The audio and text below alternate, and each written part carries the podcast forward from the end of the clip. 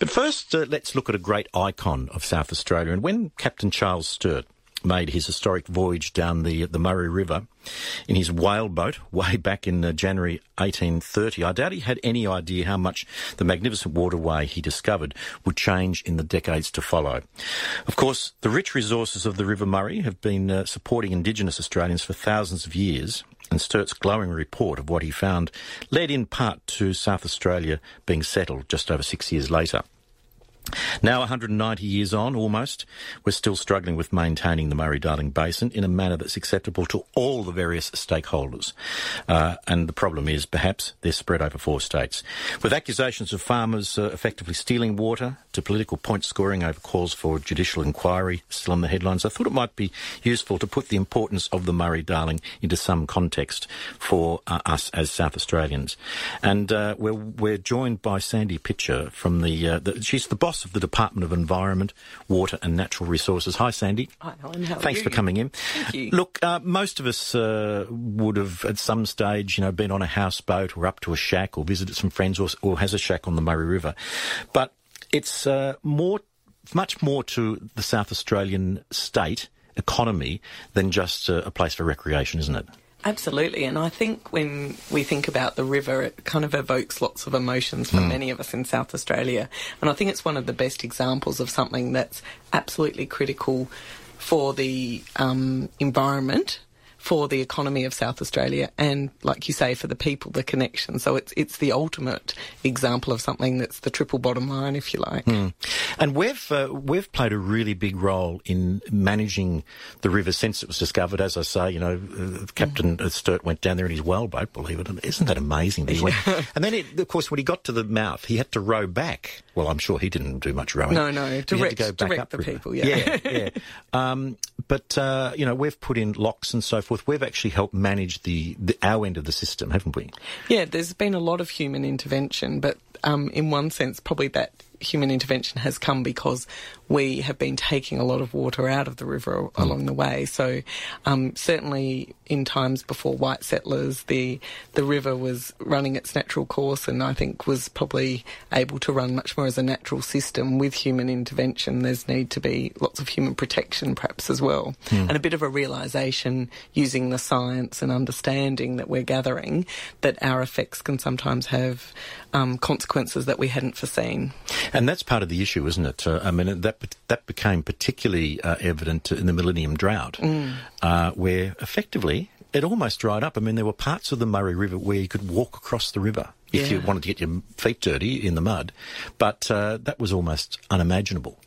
Oh, absolutely. And I think, you know, river systems, and Australia certainly has had droughts over over time. However, when you're actually throwing in a lot of human intervention, um, agriculture and irrigation that we've done, it's actually not the same as comparing it to, to times over the past mm. centuries. There's a lot of differences there, and so that's what we need to be really mindful of and continue to learn and explore. There's so much about our river system that we learn about after all of these different events.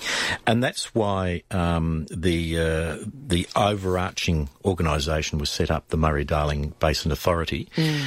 and as I mentioned in the intro, part of our dilemma is we've got four states with a very big, big vested interest in this, haven't we? We've got Queensland, yeah. New South Wales, Victoria and us. Unfortunately, we're at the bottom end, so we reap the benefits of, or the disbenefits yes. of what goes on up, uh, up, up the river. Um, how difficult is that process because there's so many parties involved? Look, I think there, you're right to say there's four states involved, and that's tough. And I think most South Australians feel that, you know, we are united at being at the end of the river and mm. perhaps have the high moral ground of seeing all of the effects, good and bad, because at the end of the river system, that, that's what happens. But there's a lot of interest. I wouldn't like to say that everyone in other states doesn't care about the environment mm. of the river here, too. I think that there's... Um, not everyone in each state feels the same, and obviously you've got people with different economic interests, but also I think all of Australia wants a healthy ri- river system, and the Murray-Darling Basin Authority is, I suppose, a creation of lots of different governments trying to um, balance lots of competing interests, but with a view to having um, a overall sense of keeping the river healthy and um, functioning for the needs of Australians. And that's really the challenge that, that we've really focused on in my department and certainly the community of South Australia.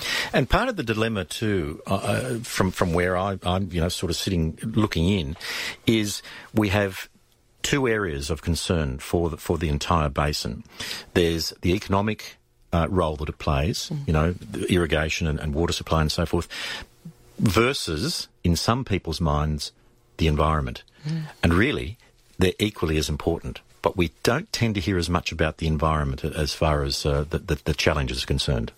No, that's right. And I think um, actually the two other guests here today will be able to talk a lot more about that. I think from where I sit, actually the environment is the thing that perhaps we look at the science and think, what can you get back and what can't you get back? And mm. and I I personally really worry about some of the damage that can be done where um, perhaps over-irrigation's happened in other parts of the river system where you just actually won't be able to repair that. You can't wait for another day and another rainy day, perhaps. Mm. And so for me, the thing that I think is so important for the river system is understanding that those trade-offs are not just ones that we can put off to another time. We have to make hard decisions now. And And I think for many South Australians, it feels that um, many of our irrigation community made really hard decisions back in the sixties and seventies and have been doing that. And I think sometimes when it gets into the political argy-bargy, the debate is about who's made the hard efforts and when did they make them. That's part of the challenge. Yeah, absolutely. Couldn't agree more. And, uh, and it's something that we all have to take responsibility for. Look, also with us today, we've got the presiding member of the South Australian Murray-Darling Basin Natural Resources Management Board. Big, big breath after that. Sally uh, Starick. Uh, Sharon. Uh, Sharon, sorry. Sharon uh, Starick. Um, thanks for coming in. Good to see you. Great. Great to be here. Um, what, uh, from your point of view, what do you hear from the users and so forth, uh, uh, particularly in South Australia, about what's going on upstream? So I can probably comment um, about um, people in my local community and across the region, which is the South Australian Murray-Darling Basin. Uh, the vast majority of people understand that we actually do need a, a healthy river to have healthy communities and to have a healthy regional economy, which obviously underpins the state economy mm. as well. So it doesn't matter whether I'm talking to irrigators, whether I'm talking to farmers, um, local government um, members, um, whether it's um, people based in Manham or up in, up in the Riverland. Communities do understand that we do need the river to be healthy, whether it's um, about supplying water for irrigation and agriculture in South Australia, whether it's about people's drinking water, or whether we're also talking about water for the environment. So that's making sure that we do have a healthy river in the long term, but it's also about so people can um, enjoy. And it's amazing, one of the one of the learnings from the drought, the millennium drought, mm. was when people saw the river dying, it really impacted on people's mental well-being and their own their own health in their own families. So it is just so vitally important to us all. Cast your mind back to that drought, uh, Lake Alexandrina, Lake Albert. I mean, it was it was tearful. Uh, what was going on down there. Um, mm. What Lake Albert, we had to have actually cut it off, didn't we? And the lake basically turned sour. Uh, not only did it dry up, but the water that was left was uh, turned sour. Lots of farmers down there, uh, but the general community, um, you know, it's it's part of our history, and that's what happened because a drought came along. We will have another drought. So that's why the, the, the plan is so important. The damage that's been done, uh, as um, Sandy said, sometimes can't be uh, un- undone, can it? Um, can you give us an example of that? Um, I, I, I guess I can't give a, a really good example. Well, I could give an example around, um, for instance, soil uh, acidity. Yes, that's... Yep. So down around um, Murray Bridge, there's an area which we call the Lower Murray Irrigation Area. And um, prior to the drought, it was a very... Um, a productive area. Um, a lot of uh, dairy farmers were based in that area. Um, it it was highly, highly productive. Uh, not too many issues. There were, were some concerns in terms of salinity, but really that was kept um, under very good management at that time. When the drought came along, a lot of the dairy farmers couldn't access, physically couldn't access water. Couldn't get and, to it. Absolutely, mm. because they um, use um, they don't use pumps um, to pump water over the bank. They actually use things like sluice gates and those sorts of things. So they actually physically couldn't access the water because the river levels had dropped so drastically. What it did end up meaning is, um, firstly, we had a lot of um, dairy farmers who actually left the industry, mm. which is really sad when we have such a great industry in South Australia and an industry that is very well suited to that particular area in South Australia as well. Um, We also then found that we ended up with acid sulphate soils, which means that our soils, those um, Lower Murray Irrigation Area soils, actually dried out to such a degree and, and were basically producing acid, which was um, making its way back, providing acidic water back into the river if it wasn't managed. So that was one example of where we reached a tipping point. Mm. Where we can't wind back the clock. We can now manage manage it and look at managing it well, but we can't reverse what's already happened. So we actually need to learn from that and make sure that we don't get into that position again. Absolutely. But uh, to counter that, uh, one of the successful initiatives is the Chowilla Station, uh, which is a wonderful part of the river, up up in the, the, the riverland. Um, that's been a wonderful success story, hasn't it, of actually rescuing that area? It absolutely has, and I'm sure Sandy could actually talk a little bit more about that, but in terms of putting regulators, which is a, a great big device which um, helps to hold back water in some of the re- wetlands and then allow them to dry out, has been fantastic for um, our manage managing our wetlands and manage, managing them in a much better way mm. than what we could have um, previously. And Sandy, that's that's really significant, isn't it? Uh, because, for example, the, the iconic red gum, the River Red Gum. Yeah. I mean, you know, it's named after the river, for God, goodness sake.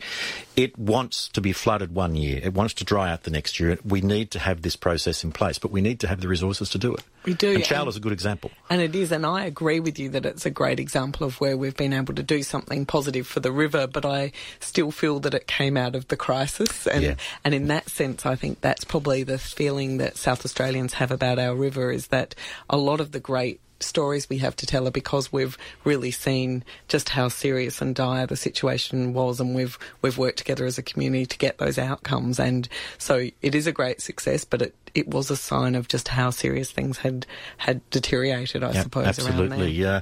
Give us a call if you've got a story about the Murray River. I'm sure uh, it's uh, played a big uh, role in your life. Uh, eight two two three, double oh double oh. We'll come back after the break and have a bit of a chat about what's happening down the lower lakes, and uh, um, the, the fact that they're, you know, World Heritage listed uh, is is an absolute uh, big tick for South Australia, but that means we've got a responsibility to look after them all. Ten minutes away from two, and a reminder that the world is on sale now at Flight Centre. You can fly around the world, stopping in Hong Kong, London and L A from just one thousand four hundred seventy-nine dollars return. Yes, they'll even bring you back. Call Flight Centre now on one three one, six hundred. Now, we've got a, a lineup of special guests in the studio talking about uh, a great uh, asset of uh, South Australia, and in fact the lifeblood of South Australia in uh, in, in in some uh, ways. We're talking about uh, the Murray uh, the Murray River, and of course it's attached to the Murray-Darling Basin, which has been in the news quite a bit lately, with claims of uh, water being removed from the Murray without permission, it's effectively being stolen. Uh, let's have a look at uh, further down downstream though at the moment, and and uh, the uh, the lower lakes and particularly the Coorong. We've got Fiona Paton, who's with us, uh, and she's an environmental sci- scientist uh, with uh, the Coorong and Lower Lakes Environmental... Oh, yeah, so there's no organisation. You, you're just you're just the expert. Thanks, Ian. um, tell us about just how significant those lower lakes in the Coorong particularly are. I mean, we were talking during the break that uh, if you go back... It's in the news at the moment that uh, the new episode of Storm Boy, the new film of Storm Boy, is being filmed down there at the moment as we speak. I hope they weren't filming yesterday in that wind. Um, but it's a good uh, uh, indication of how the Coorong used to look when that film was made originally. It looks a bit different now, doesn't it? Yeah, yeah, it does, Alan. Um, and I guess my experience in the Coorong is from monitoring it as part of a team from the University of Adelaide um, for the past twenty years. And even in those twenty years, we've seen significant changes. Um, but certainly um, it's a very changed system from even back in the eighties mm. when it was named as a uh, Ramsar wetland of international significance. And it's important on this level. It provides a number of um, various um, unique habitats from the freshwater systems of the lower lakes right through to the hypersaline systems of the of the South Lagoon. And it's really important um, on an international level because it provides habitat for some shorebirds that migrate from the northern hemisphere here. Mm. But in terms of the Murray-Darling Basin, it's also a really important wetland because it's a drought and summer refuge. So when wetlands inland don't have water in summer and in droughts, the Coorong still does, and so it can, it can provide a refuge for, for these birds. And there are other birds too that um, use it as a breeding ground, and so it's therefore really important in, in a lot of different ways. Um, has has there been a been a, a movement in the number of birds that actually migrate there each year over the years? Yeah, actually. Um, This year was um, one of the lowest um, mm. abundances of some shorebirds ever recorded uh, in, in the Coorong. Um, particularly prominent species we saw at one percent of their long-term median abundance. So that system is, is, is really struggling from a bird perspective, but also from other perspective, um, an aquatic plant in the Southern Lagoon, which is a really critical food um, comp- component of the food web, um, is also um, lacking resilience in terms of having a very low seed bank. So being an annual plant, having seeds to grow back the following year when, when water levels increase um, in, in spring, it, it, it's really important, and it really is lacking that resilience to get through through the next drought. And historically too, the the, the role the Coorong played, um, you know, if we go further further uh, west, Uh, sorry, further east along the Coorong, the wetlands down around, uh, you know, the lower southeast, the channels and so forth were put in to drain. We've been playing with it ever since white man arrived, haven't we?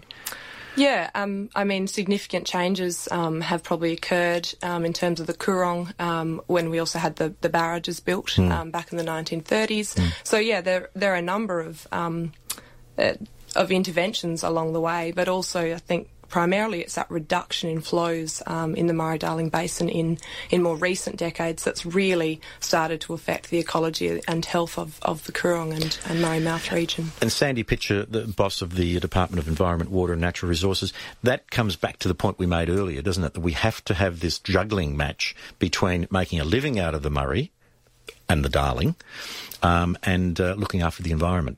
It's a, it's a tough one. We absolutely do, and I, it is tough, but we're so lucky to have scientists like Fiona and many others who actually help us get the information to make the right decisions and right choices. And I think the thing that we in South Australian government are really saying is we've got this information, we've also got the Goyder Institute and others, and now the responsibility is on all of us to act on that mm. information. And that's probably the overriding message that we as South Australia put into our colleagues across Australia.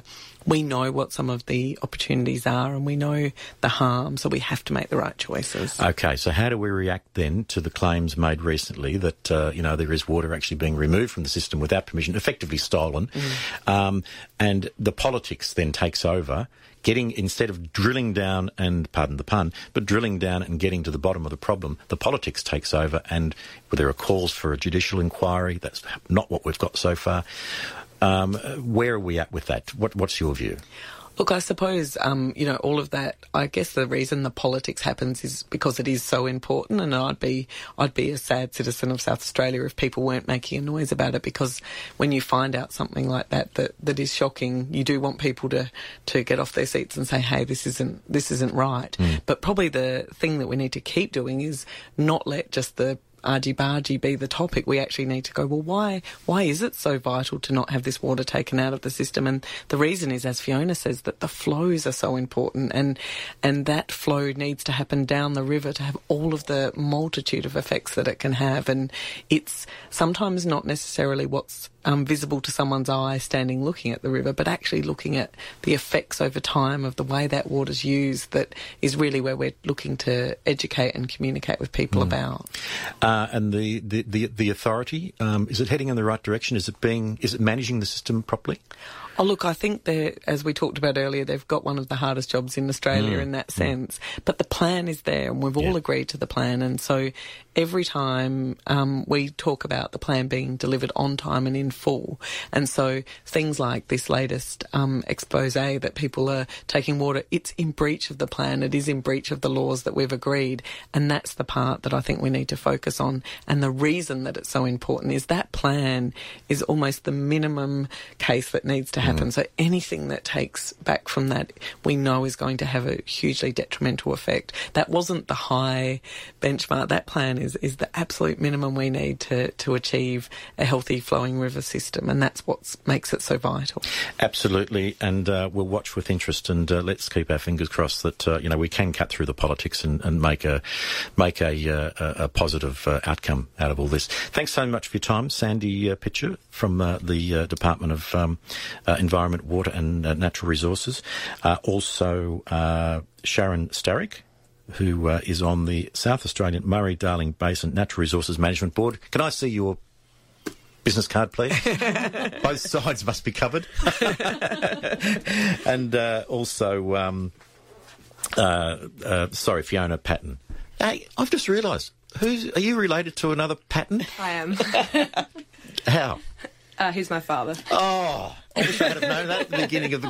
I have sat with your father in the Coorong watching birds run across the... Oh, dear. It's not surprising. I think many people are starting oh, to yeah. watching birds with him. Lovely to meet you, Fiona. When you say twenty years of experience, it's and a lived experience beyond. Absolutely. So how how much of your childhood did you spend in the Coorong with Dad sitting in the sand? Yeah, a fair bit. I uh, think I was tipped into the mud when I was um, still being carried around on his backpack. So, absolutely yeah, fabulous. Well, listen, um, Dad's in Tassie now, isn't he? No, Where's, no, he's in Adelaide. He's still here. Yep. Give him uh, our regards. One Will of the do. biggest experts on the Coorong, and obviously you're following in his footsteps, so take care. Look after it for us. Thanks, okay, uh, that's, uh, we'll go to the news and get uh, the latest on what's happening around the world.